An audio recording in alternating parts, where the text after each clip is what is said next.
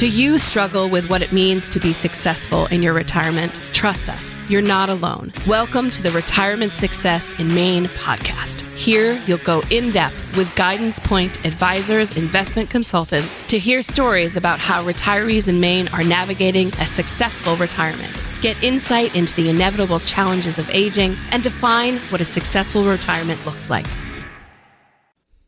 Welcome all to the Retirement Success in Maine podcast.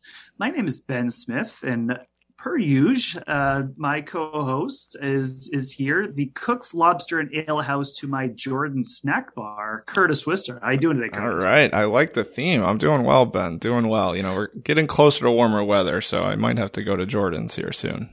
Yes, and um, and you know it's in Maine when you start kind of seeing the temperature creeping up and it's 30s and 40s, and we're starting to get into the 50s. You start dreaming of summer a little bit. So, so we gotta we gotta bring out a little uh, little lobster and uh, clam rolls going on. Exactly. So, but um, we are really excited about our show today, and and uh, and some of this from our clients' perspective, right? Is again, we we're listening to when people are sitting down with us, not only their goals and their aspirations of what they're looking forward to in retirement, but also their fears, right? Sure. Is there's things that they're scared about, and you know, this topic has come up a little bit, has been the the concept of of Alzheimer's. Mm-hmm. So we wanted to dig in a little bit about that today, and currently, more than twenty nine 9,000 people in Maine are living with Alzheimer's disease. Mm. And we've had an episode on caregiving. There's also 46,000 caregivers, and they're providing 68 million million hours yeah. in wow. unpaid care. Wow. Right. So they're doing it because they love that person and they want to take care of them. And so dementia caregivers are providing 20% more care today than they did in 2009. Right. Mm. So this is, a bigger call, a bigger challenge, and it also kills more people than breast cancer and prostate cancer combined. Wow. And if you kind of look through, so Alzheimer's and dementia deaths have increased by 16% during the COVID-19 pandemic. And I know there's, there's lots of challenges around, um, uh, getting care and caregiving and uh, and assisted living and nursing facilities. So that that was the big challenge, which I think is we're obviously seeing some ramifications of today. Mm. And some of our longtime listeners of of our show might remember we had an awesome conversation way back in episode eight. And I know we when we say way back, we're we're in our sixties now. That's so right. you go way back to eight with uh, Dr. Cliff Singer of Northern Light Health Acadia Hospital. We had this conversation about breaking down normal cognitive decline. Mm-hmm versus what is more serious. Mm-hmm. But we wanted to talk about Alzheimer's specifically and and then also what's happening uh, with Alzheimer's in the state of Maine. So that that's kind of the premise of our show today. And again, I think that's it's just good to kind of go, hey, things have changed since we first had our kind of our, our last conversation with Cliff Singer, mm-hmm. and and that was I think the the call for let's try to find our expert in the state of Maine that can help us out with that. For sure, and you know we we reached out and and our next guest um, we're super excited about. She uh, serves as the program manager for the Maine chapter of the Alzheimer's Association Association. Um, the Alzheimer's Association leads the way to end Alzheimer's and all other dementia by accelerating global research, uh, driving risk education and early detection, and maximizing quality care and support. Our guest holds a master's degree in organizational dynamics from the University of Pennsylvania and a bachelor of social work from Temple University. She has also held previous leadership roles with Philadelphia, Philadelphia Corporation for Aging, Lehigh Valley Aging in Place Coalition, Catholic Charities, United Way, and Care Patrol. She is also a certified end of life doula, Reiki master, and a certified yoga instructor. So with that background, I would love to welcome Amy Angelo to the Retirement Success in Maine podcast. Amy, thank you so much for joining us today. Thank you for having me. So, Amy, well, we are we have lots to talk about around the Alzheimer's Association and what what you're seeing and and and especially within nationally in the state of Maine, but also we we always want to get to know you a little bit, right? Is right. Um, hear a little bit about your story. So, love for you to just kind of share with us to start a little bit about your childhood, where you grew up, and kind of your career path here because you you have touched on lots of different areas in your career. It looks like. Hey, yes, I have. However, um, most of it has been in the older adult field. you know, first off, I, I was born and raised in a small town in Pennsylvania. I was an only child to parents who, at the time, had me, I guess, would be considered later in life. Mm-hmm. um, maybe not so much so today. Um, I uh, I was really close, you know, with my with my maternal grandmother, and I I would deliver home delivered meals with my mom growing up. I loved doing that. And yeah, so then fast forward, gosh, I went to college. I studied social work. Mm-hmm. Um, I did an internship at the Philadelphia Corporation for Aging. Mm-hmm. And, you know, that's one of Pennsylvania's area agency on agings. I think I found my passion really there, uh, working with with older adults and providing services to them and their support systems. You know, then I went to work in a nursing and rehab center hmm. For a few years before mm-hmm. uh, going to work for the PACE program, which stands for Program of All Inclusive Care for the Elderly. And I was with two different PACE programs over 12 years doing marketing and business development. And really, that's just an amazing program that helps to keep older adults living in the community and then, uh, gosh, what did I do next? I went to work for United Way um, in the Lehigh Valley area of Pennsylvania, first with their gatekeeper program, educating organizations and companies on how to recognize the needs of seniors. And then I became the director of healthy aging and food access for them. And then my last position before joining the Alzheimer's Association was with one of the largest national senior care advisory companies as a hmm. business consultant. Awesome. Well, in, in Amy, it sounds like as well as as you kind of said, there's a nice through thread that you have there relative to this aging population. So I will say from a gravitational pull, I could see why Maine had this pull for you just because of obviously we have, you know, one of the oldest states in the nation. We have a big need for, I think, help within the state of Maine around an aging. And I think actually, I think that's where we got introduced to each other was through the Maine Council of Aging. So our, our organization joined and uh, got introduced to the, the Alzheimer's Association of uh, Maine chapter that way. So pretty cool uh, kind of connections is getting kind of joint passions together and finding ways to collaborate there. Yeah, it's been great. Amy, I want to ask kind of so what's been your personal experience with Alzheimer's and, you know, why are you so passionate about helping those afflicted by the disease or helping a loved one who has it? Sure. Okay. well, gosh, going back to my childhood again, my first experience with Alzheimer's was when my grandmother was diagnosed with it. I think I was in about sixth grade. She was around 80 years old. Um, you know, I got to see the progression of the disease mm-hmm. and I saw how she became less and less able to do for herself. Um, you know, it was particularly noticeable because my grandma was fiercely independent. she eventually came to live with us, with me and my parents, and you know, it really did become unsafe for her to live by herself. And yeah, I saw the the toll that caregiving took on my mom and my parents. Um, and even affected, you know, me. It was kind of traumatizing to see the de- the decline and you know what everybody was going through. Um, I got to see, you know, my grandma become more and more confused and paranoid. Um, she would sneak out of the house, mm. and often we'd get called by our church parish because mm-hmm. the police would pick her up. Wow. wow. And the only person person's name that she would remember was our priests.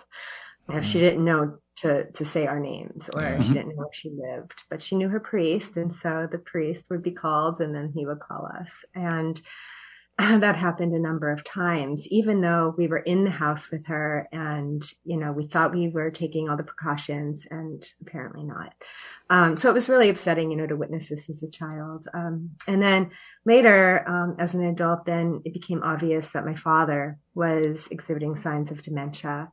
Um, my mother was in was in complete denial, mm. um, and I now had like some experience around this, some professional experience.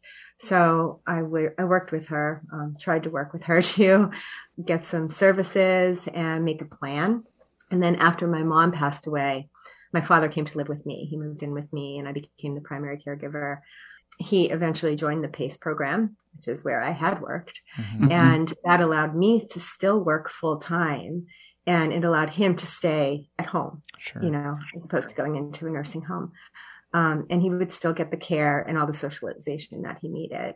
So that was that was great. But then, um, as he was entering his the late stage, the disease, he was diagnosed with bladder cancer, and he passed mm. away short four months afterwards.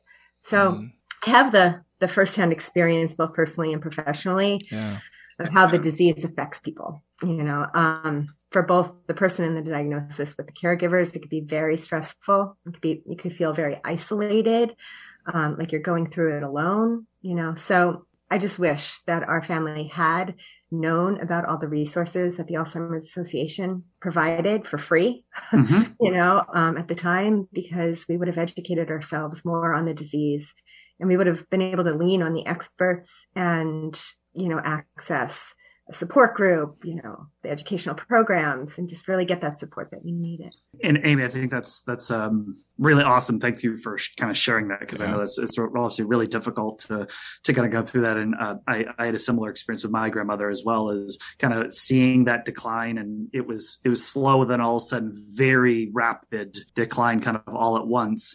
And um, it just just kind of from the family perspective and trying to figure out who's taking care of her and how we're all filling in. And uh, so you know when we talked about the caregiver role is is what we want to talk about today in addition to hey if if that diagnosis is me right and and and here's what does this mean for me personally as as we go through that and in addition to to what you just said is look here's resources out there. You are not alone. You have you have organizations here to support you. You just need to raise your hand and say hey i need help. Mm-hmm. and that's what we wanted to go into a lot today. So i want to ask you just directly about the alzheimer's association. Can you talk about what you do personally in your role as a program manager in addition to what services that um, that the alzheimer's association the Maine chapter uh, provides Sure. Um, yeah, the Alzheimer's Association, the Maine chapter, is part of a network, right, of more than 70 chapters nationwide. And our vision, you know, is really just a world without Alzheimer's. So our goal mm-hmm. is to end the disease ultimately. You know, we, we're the largest private funder of Alzheimer's research globally. And, um, you know, we provide care and support to families here um, in Maine and all over the country facing Alzheimer's. You know, we, we do this through our support groups, educational programming, our 24 7 helpline. Uh, we do annual conferences. in fact, we just had a free family caregiver conference where we had over a thousand um, attendees in the New England region, which was wow. amazing. Wow. Yeah, there's a conference for professionals coming up, um, as well as a person centered dementia care training for direct care providers. Another large area of our work is advocacy to pass mm. legislation that would help families facing Alzheimer's and other dementias. And of course, you know, our fundraising, which makes the care and support and advocacy possible. Uh, we have the Hallmark event, the uh, Walk to End Alzheimer's. And we have another fundraiser uh, event coming up in June. June happens to be Alzheimer's and Brain Awareness Month. And so that event is based around the summer solstice and it's called The Longest Day. Mm. Um, Maine specifically, gosh, there are so many ways that we reach our constituents um, and people can interact with us. We have people visit our website mostly for access to information on our up to date research and clinical trials. You know, they could attend a fundraising event, uh, perhaps one of the seven walks that are in the state of Maine. Mm-hmm. They could volunteer to become a support group facilitator. They could be a community educator. Um, we have community representatives and we have advocacy um, ambassadors as well. Hmm. Um, but really, you know, we want people to know about our 24 7 helpline. Um, it's the entry point to all of our programs and services, um, especially for folks who don't have reliable internet access or mm. have access to a computer. You know, and even if there's like translation services um, needed, they are available and um, the TRS operator services as well. And, you know, we serve everybody, regardless of immigration or insurance status, and it's always free. So, Amy, can, can I, can you just walk me through that? Right. So here I am, you know, I, either maybe myself or I'm caregiving for somebody that either I suspect has Alzheimer's or maybe just get recently diagnosed with Alzheimer's or another dementia. Mm-hmm. So I call the hotline, right? So I call the hotline and I'm, I'm talking to somebody at the Maine chapter or maybe a national uh, piece on the Alzheimer's Association. So what are what do I get in return? Mm. So what am I like? Why am I calling, and what am I getting back? Sure. And um, and what are they plugging me into, and what what can I receive either maybe from the initial contact, or maybe hey, that's a year from now, and you know I I have more questions, or or I'm I'm in another stage, or I don't know what I'm doing. So what what does that conversation look like, and what what are they getting in return if I call in? Sure. So anybody could call at any time during the day. You could call as many times as you need to. You could call weekly, right? You could call year after year. You could call if you are looking for um, specific resources in your area. Okay. That helpline number, our 24 7 helpline is answered by master's level clinicians mm-hmm. and they are they have access to the all the areas where we have chapters and all of the resources in those areas so if you are calling to look for a support group if you are calling to register for a program or maybe you're looking for a specialist in the area respite care programs area agency on aging they have all that information at their fingertips. They also on the other side of this have the ability to walk you through a situation. If you yourself are experiencing a different or a difficult or challenging time mm. as a caregiver or as a person with the disease, you can call that number with whatever question it is that you have, which, with whatever situation is presenting, and you could get that support and assistance and guidance. Mm. That's nice. great. So, Amy, I want to kind of keep going with our conversation here and really dive into the topic today, which is obviously yeah. Alzheimer's. Um, mm-hmm. So, just kind of a foundational question, I guess. So, obviously, there's a bunch of uh, brain related illnesses out there. Um, we hear terms that just we feel like the common lingo just kind of gets lumped into mental decline, right? So, can you just kind of take a minute and help us understand Alzheimer's and its relationship with dementia? Versus, um, you know, what may happen with Parkinson's or Lewy body dementia, for example? Sure. Yeah. Um, well, it's a it's a good question because that that does happen. Um, but mm. dementia is the umbrella term for an individual's changes, um, really in their memory, their thinking, or their reasoning. Got it. Um, there are many possible causes, though, for dementia, and Alzheimer's is the most common cause, and it accounts for 60 to 80 percent of all cases of dementia.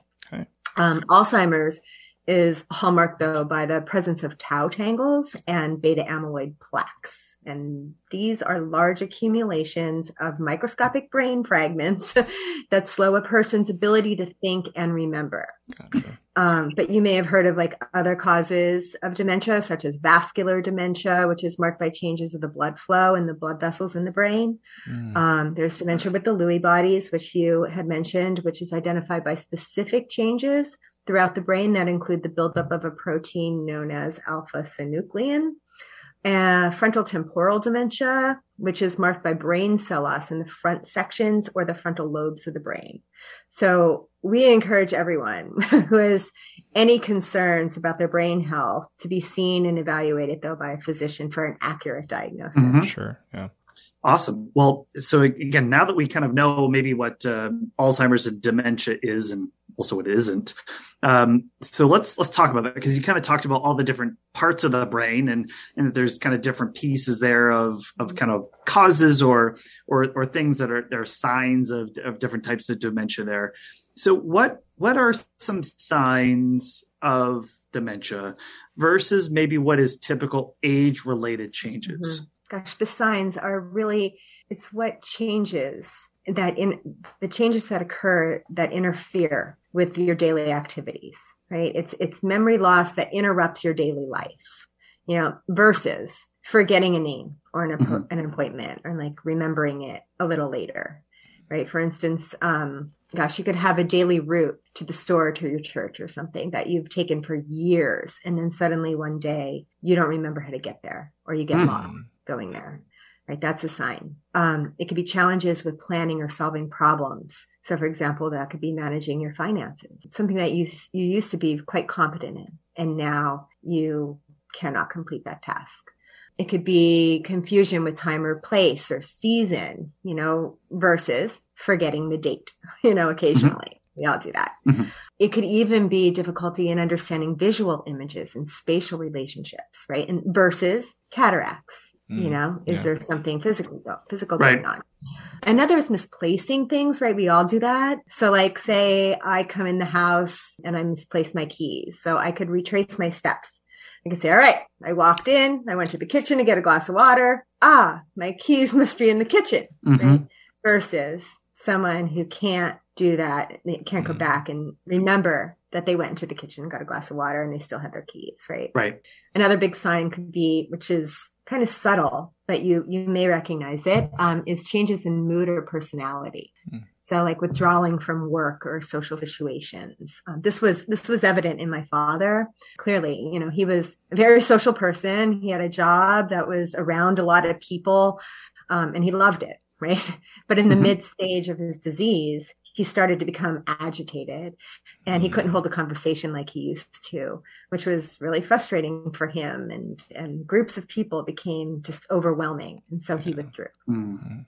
Which, which I'm sure just even in that case of here he is a social person, that's what recharges him. That's what kind of mm-hmm. energizes him in his life and all of a sudden now he's behaving in a way that is causing people to go away from him or maybe not want to be around him because they they don't maybe um, understand the emotional outbursts that might happen or they, they they go that's not him or he's being really mean to me or kind of yeah. being a jerk so i don't want to be around someone that is mean to me all the time and and you can see where that uh, those sorts of things could create even more withdrawal yeah. um, and and then even cause more changes, right? As as mm-hmm. they're kind of trying to understand why is why is this happening where people aren't as friendly with me as they used to be. Yeah, yeah.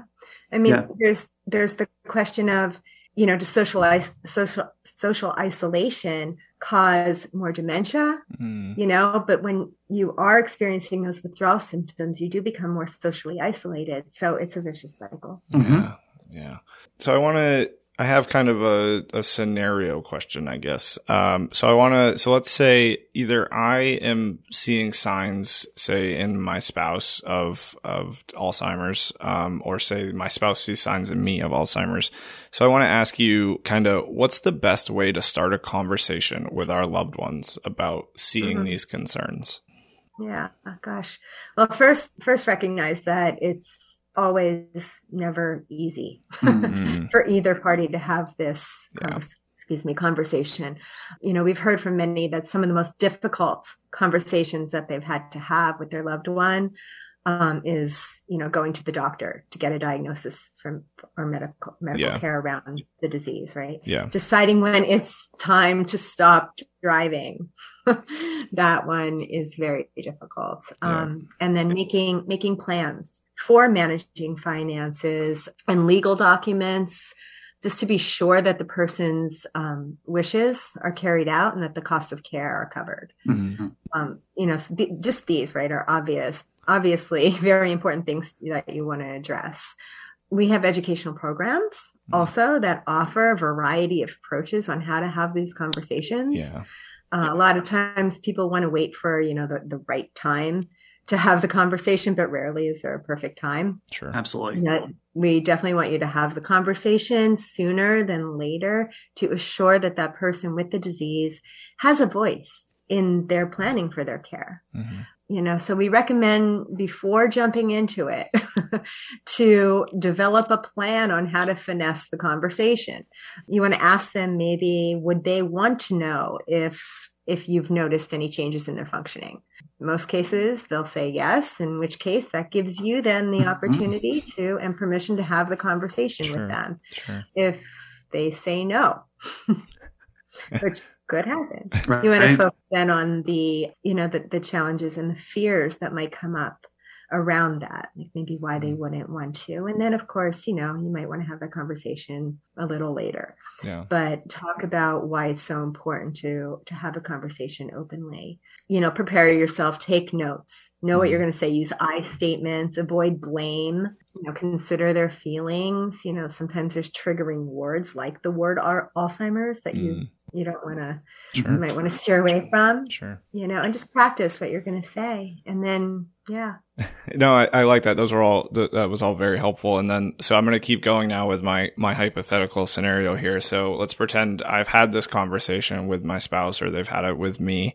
Kind of that next step. How do we go about actually getting a diagnosis for these illnesses? Right. So maybe that conversation didn't go well, and I I don't want to go to a doctor. Like I'm fine. Trust me. I'm so like I feel like those conversations happen. So so what would you say to those people who I guess just how can we go about getting that diagnosis? yeah well if you've had the conversation and they're not interested in it you're not interested in going to the doctor you know you could maybe let them know that it's yeah first let the doctor know like Sure. alert the doctor of your Mhm. concerns right and then and then maybe let them know that it's time for their wellness exam at the doctor and then maybe try and pair that with a with a fun outing you know make it oh we're just going to go to get your wellness exam done because the time the time is Mhm. now I like, um, yeah, I like that. if they like still don't want to go to the doctor, right? We call it like um we call it you could do like a therapeutic fib.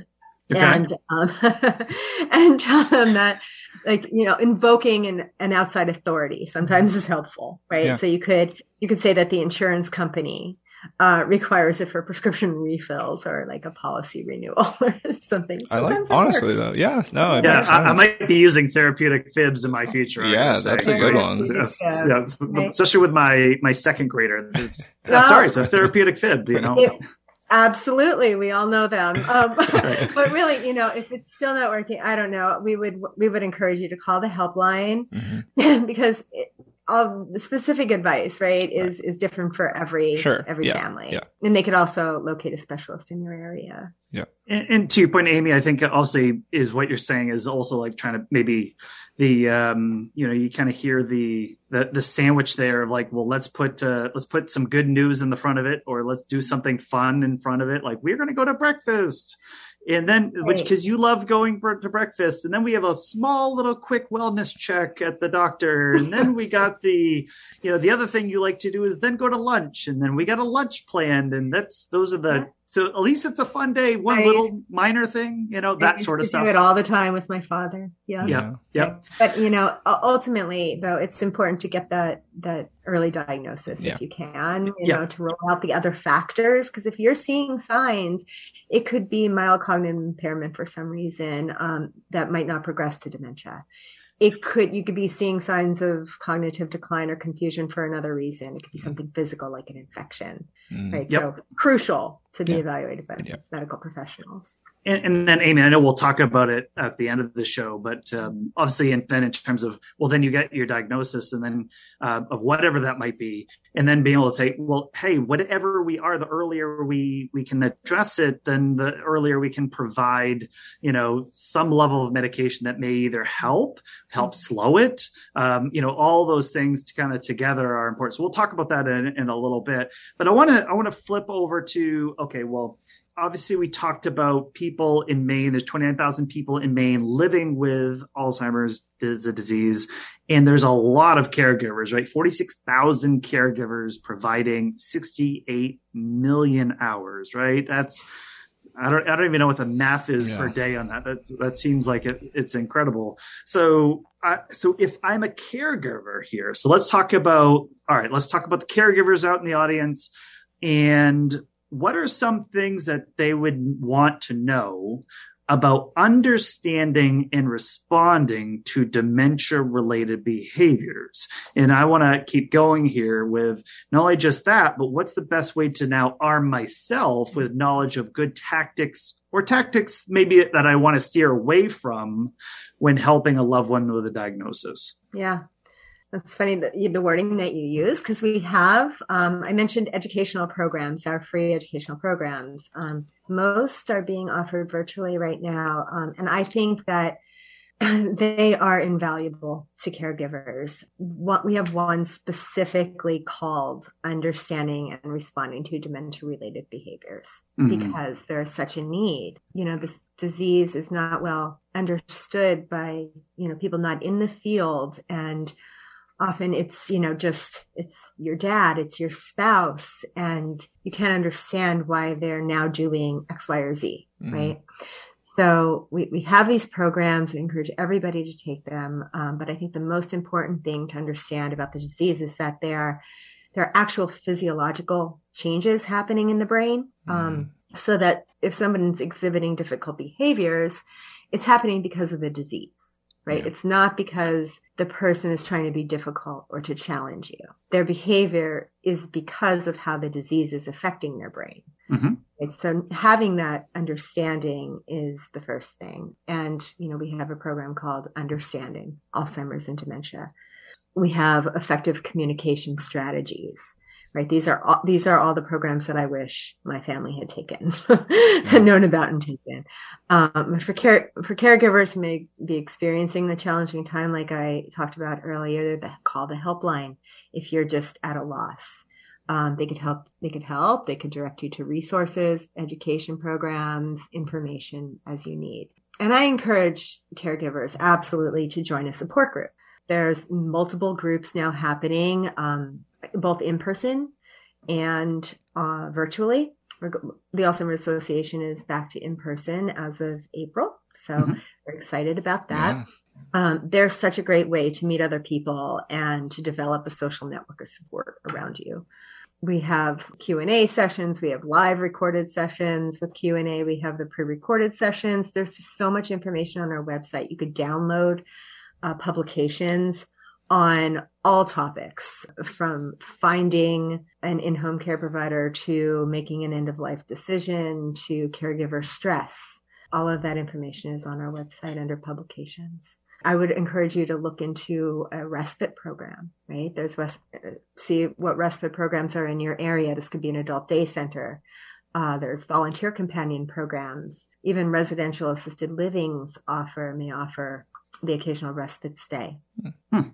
Um, well, and I, I know that obviously from a from a caregiving perspective, and I know what you just said, Amy, is we I think we the the big underline we want to take today is it feels like the feedback we get is that um, the folks that are caregiving to to the loved one it feels they're siloed. They feel alone. They feel not trained right? They like I, I was a you know i'm good at cooking or i'm good at um, i'm I, I, was a program manager. I was a banker. I was uh, you know i was in retail my whole life. I've never been trained yeah. how to help a loved one with a diagnosis and take care of them 24 7 that's not something that i know how to so uh, I think all the things that you just said is not just from a even just communication, but also what does it mean to be a caregiver in those support groups. We talked all the way back in episode two with Diane Walsh at the Eastern Area Agency on Aging. Um, and I know she's we have a new executive director there uh, now as well. But that's something we're talking about. Hey, support groups and saying, hey, I'm just starting this role and I don't know what I'm doing. Mm-hmm. Yeah. And having other people there's like, oh, I was there and this is what I went through. Yeah. And these are things that I went to do. And these are local things that I found was very useful. Or I talked to those people and they, they weren't as useful. All of those things I think are really helpful to go, you're not alone you are you know you can find support either just from you as a caregiver of i feel guilty i feel like if i go to the movies and take a two hour break that i feel like i'm letting my loved one down because i'm taking two hours for myself mm-hmm. all of those feelings and all those kind of things that we're all battling with as caregivers I, I, see all the value is is just uh, probably way more than ever. You, I know it's all free, but you know that you could ever even charge just because of what you're giving, getting back yeah. from the caregiving perspective. So I want to I want to ask just another question though on on the other side is what if I can't be a caregiver directly myself? Hmm. Right? I have maybe other responsibilities. Maybe I'm in Phoenix, Arizona, and my dad is in Bangor, Maine, yeah. and I need to have someone take care of him. But it's only me. I'm the only person, the family member in his life that would would help, but I can't be there for whatever reason. Yeah. What sort of things could someone do to kind of find support for someone that they love if they couldn't do that role personally? The first point of entry usually always is to contact the local area agency on aging. There are okay. five here in Maine. They're all over the country. Um, there are some that cover specific counties or more than one county at once, but you could go to your Department of Health website and or Department of um, uh, Health and Human Services. Oh, older. It's different in every okay. state, but yeah, it could it could be Health and Human Services. It could be Department of Aging. But check out those websites and locate your local area agency on aging. They have lists of resources. They could mail you information. They have programs which you might be eligible for. There's um, many of them have wait lists, but many of them do not. Um, they could direct you to uh, different respite programs, different daycare centers, you know, even in home care agencies, because that's mm-hmm. an option as well. Yeah. You know, like, you know, labor with the pandemic has been little difficult. Yeah. However, there, mm-hmm. there are a lot of agencies that have maintained their caring staff and are doing a lot to keep, you know, to keep them. And, um, you know, because they really, they understand the value that, that they provide to, to, caregivers. So a lot of those in-home care agencies can offer flexible hours, can give you respite. Um, if you are out of state, can be the person to, you know, care for your loved one in the home unless it becomes unsafe. Um, mm-hmm. and in which case then there are um, assisted living facilities, uh, boarding homes, and, and, nursing facilities that are here for that reason. Um, but more for more specific resources in your area, you know, you could always call our helpline as well. They know. That's great. So I want to kind of flip the script a little bit. So I know we're we just spent a lot of time talking about caregivers um, and caregiving. So I want to go back to being the uh, the individual with an Alzheimer's diagnosis. Mm-hmm. Um, just what does that like mean for me? What is my future of living with that disease? If you could kind of talk about maybe the early, mid, and then late stages of living with Alzheimer's. Sure. Well, first, I just want to say that there could be a stigma, right, with the disease. Sure.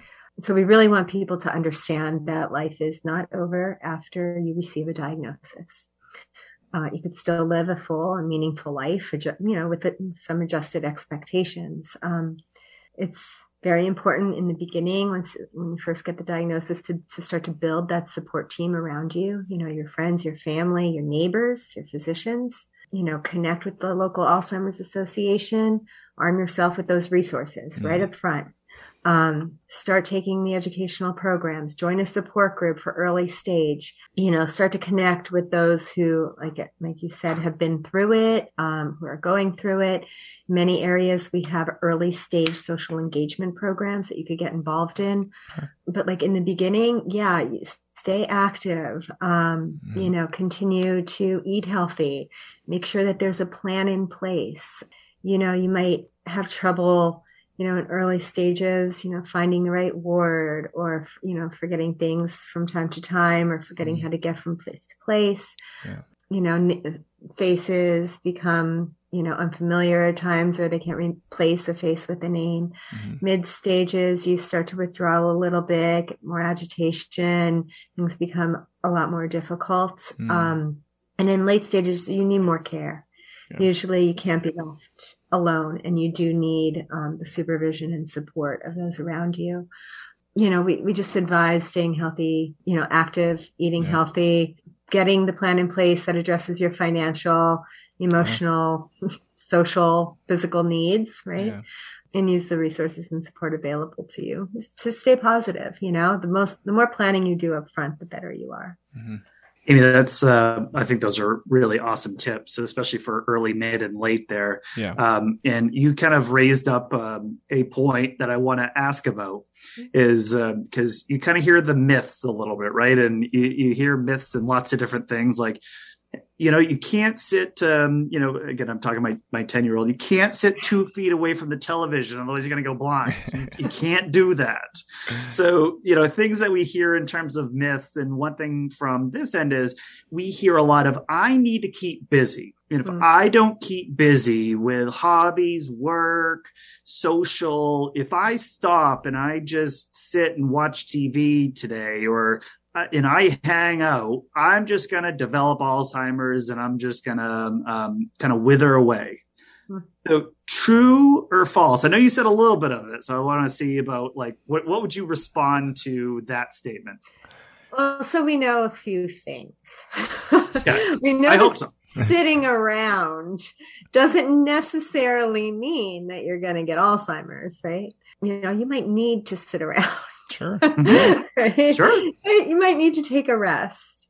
Um, we do know that Alzheimer's, though, is not a normal part of aging. Mm-hmm. Okay. And we know that living a full and active lifestyle, though, is known to reduce risk. Mm-hmm. Doesn't mean it absolutely will, right? And doesn't mean if you yeah, do sit around, it's it's just not. It's going to definitely happen to you, right? Yeah. Um, I would say not to put too much into the myths that you hear, but really, you know, do what you know is good for you. Mm-hmm. right? Um, if you feel you need to sit around and rest, then maybe that's what your body needs, right? right. Um, but if you feel like you're being lazy and your mind isn't being active, then get up and go do something engaging. Mm-hmm. You know? Yeah. Yeah. I like I like that a lot. Um, and I think you just kind of touched on this, but my next question is so what are some things um, you know that we can do all of us today to kind of prevent or to help prevent developing Alzheimer's down mm. the road? Mm, lots of studies, lots of studies.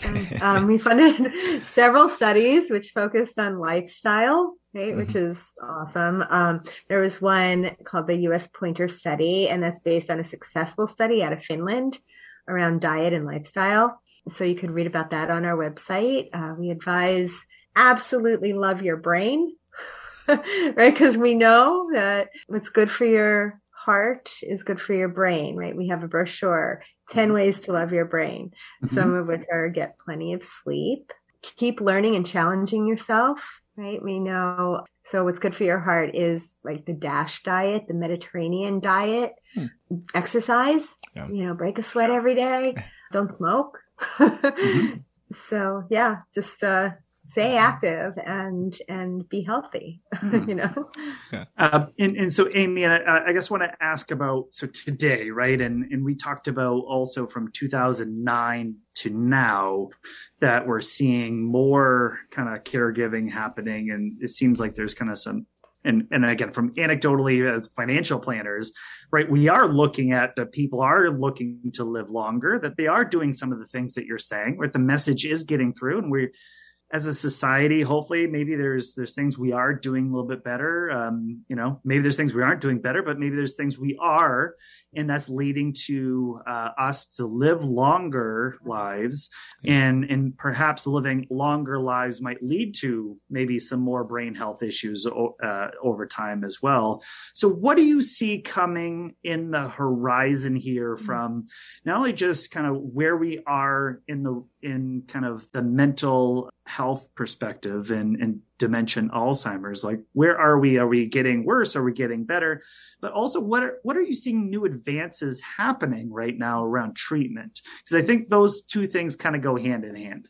Yeah, it's a, it's a super exciting time right now in research around this. Um, mm-hmm. You know, as you may you may know, there are plenty of drugs that have treated the symptoms of dementia and Alzheimer's, mm-hmm. right? Mm-hmm. They've been around for quite some time. You know, however, the first drug to address the underlying pathology of the disease was approved by the FDA this past June, called Aduhelm. Mm. It's a bit contentious though because the CMS decision limits coverage of it. You know, but but it's a beginning. Mm-hmm. Yeah. You know, it's not perfect. It's a beginning, and there are also drugs, other drugs that are in clinical trials right now. Um, they're called the monoclonal amyloid bonding drugs. Mm. They are, they're in the pipeline and they're showing promise for future treatments. So very exciting stuff. And because there's so much going on, Um, it's continually develop, developing and changing. We host a research page on our alz.org website uh, with loads of information related to uh, the research that we fund and the current clinical trials. So mm-hmm. I would advise just to um, check that out and you could read all about the, the current research, um, everything that's being done um, in the in the field right now. And, and Amy, just kind of tying it together because I think you kind of said this um, in your intro about the Alzheimer's Association in the Maine chapter, right? Is obviously doing the fundraising and doing all the work, not only just kind of helping the resource for, for people that are afflicted with it today and the caregivers that are supporting uh, that population, but also is the funding of that is going to these this research. It's going to the advancements. It's going to that future yeah. and that mission statement that you shared about hey, we're, we're dreaming of the day when we've ended uh, yeah. Alzheimer's and, and dementia related illnesses. So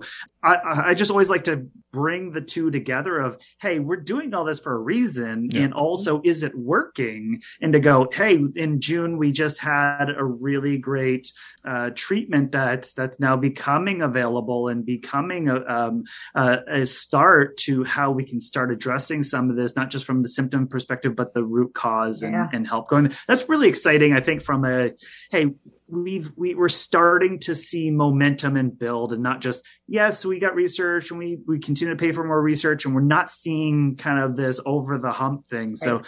that's really exciting. I think for the entire community there. That, that uh, congratulations to uh, to the entire group. Thank you. Yes, I'm more hopeful now than I've ever been. It's great. Mm. So we've kind of reached the end of our conversation, Amy. I do have one last question for you. so, obviously, the name of our show is Retirement Success in Maine uh-huh. podcast. So, we love to ask all of our guests, regardless of what we talk about for the first bulk of the show, how are you going to find your personal retirement success when you get there? Gosh, I hope I'm prepared. right? I think being, you know, being prepared helps anyone be successful in yeah. anything that they want to do, right? So I put a mm-hmm. lot of value in planning. I want to hopefully live as with as little stress as possible when mm-hmm. I get mm-hmm. to retirement age. So I'd like to be as financially savvy now as possible, right? Yeah. I because I don't know what the future will hold, sure. you know, for my healthcare. Yeah. I want to assure that I have adequate savings so that um, my end of life care can be planned and, and paid for financially and um, in every way. You know, mm-hmm, I have yeah. wishes um, clearly stated. And certainly, I want to live my life now to the fullest within my means. And I want to live a purpose driven life filled with exercise and great healthy food and meditation and lifelong learning and all the things that we know are good for your brain. That's awesome. fantastic.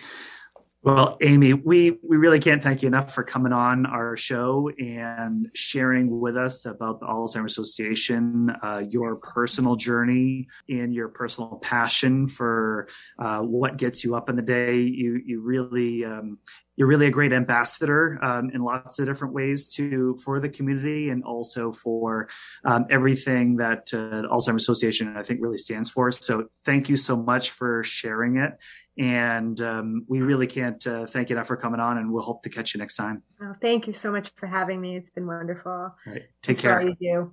Yeah, thanks. Bye bye. So I think Amy Angelo did an awesome job today, really walking us through even just from the Alzheimer's, what it is, dementia, what resources are out there. Mm-hmm. Uh, what about the Alzheimer's Association? Going through what if I'm diagnosed? What if somebody I love or I am taking care of is diagnosed? All of those things I think are really pertinent questions that I think um, our population really has a lot of questions on, and hopefully you out there um, yeah. also maybe got something out of all those points. Yeah. So as we always like to wrap up our shows, we always like to take that yellow highlighter, underline something of, of something we personally took away from today's show. So Curtis, what was uh, what was the lesson you took away from our conversation with Amy? You know, I think to be short, it was use the resources that are out there, right? I think this whole conversation, everything just cycled back to, you know, how many great resources are out there for regardless of the stage, whether it's you that's, you know, you worry that you're showing signs of developing Alzheimer's, your spouse, your you know your caregiving there's resources for caregivers there's educational like there's just so much out there and it's free i mean not like we were mm-hmm. talking about in the show it's it's probably worth a lot more than being free but it's free out there use it mm-hmm. you know amy talked about she wished she said it a few times she wished that her family had the resources or used resources like this as both her grandmother and her father kind of lived through this so i just i think to not to not hone in on something specific, but I think just the whole conversation of just how important and how useful these resources are to use, I think is just a, a big takeaway for me. Yeah, and, and I know we in, in, our show, right? This has been a theme for us as we we've kind of dabbled in this lots of different ways. And one was, uh, you know, we talked about Dr. Cliff Singer from Northlight uh, Acadia yeah. Hospital, and and so we talked about from the medical yeah. uh, perspective, right? And and I think where we wanted to go with with Amy was a little bit more of the all right, the resources I'm in it perspective, and what does it mean this actual diagnosis, mm-hmm. and what does it look like, and and that and and I know in episode 44 we talked to Iris Whiteclair, right? About yeah. hey, I'm a caregiver and what does it mean to balance taking care of somebody else but i also have my own life to live exactly and i want to do some things in my life and just because somebody else gets sick doesn't mean that i need to stop progressing in what i am and who i want to be and what yeah. i want to do exactly so all i think all these are are kind of a nice little bridge and a nice little theme about um, kind of a companions to each other about surrounding this conversation this fear that we get with our clients so mm-hmm. i thought again amy did a did an awesome job with it yeah.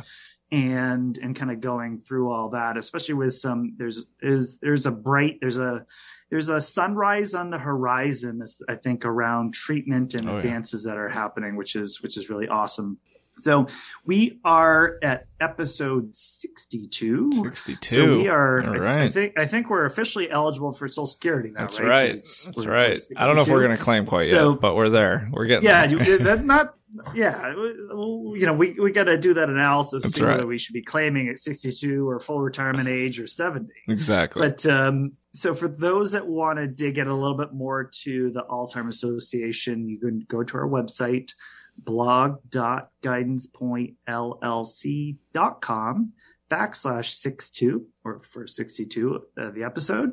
Um, you can check out the resources there and uh, again our transcription will be there as well for if there's anything you want to kind of zoom in on. Yeah. feel free but um, we really appreciate your listenership. It, it, we're just very privileged and we're very grateful to have you on our on our journey with us and kind of uh, staying in tune with us. So all the best to you. Hope you have a great day today, and we'll catch you next time. Ladies and gentlemen, you've just listened to an information filled episode of the Retirement Success in Maine podcast. While this show is about finding more ways to improve your retirement happiness, Guidance Point Advisors' mission is to help our clients create a fulfilling retirement. We do financial planning so that people can enjoy retirement and align their monetary resources to their goals. If you're wondering about your own personal success, we invite you to reach out to us to schedule a 45 minute listening session. Our advisors will have a conversation with you about your goals, your frustrations, and your problems. Make sure you check out Guidance Point Advisors on our blog, Facebook, and LinkedIn. And you can always check out more episodes of this podcast on iTunes and Spotify. And of course, keep on finding your retirement success.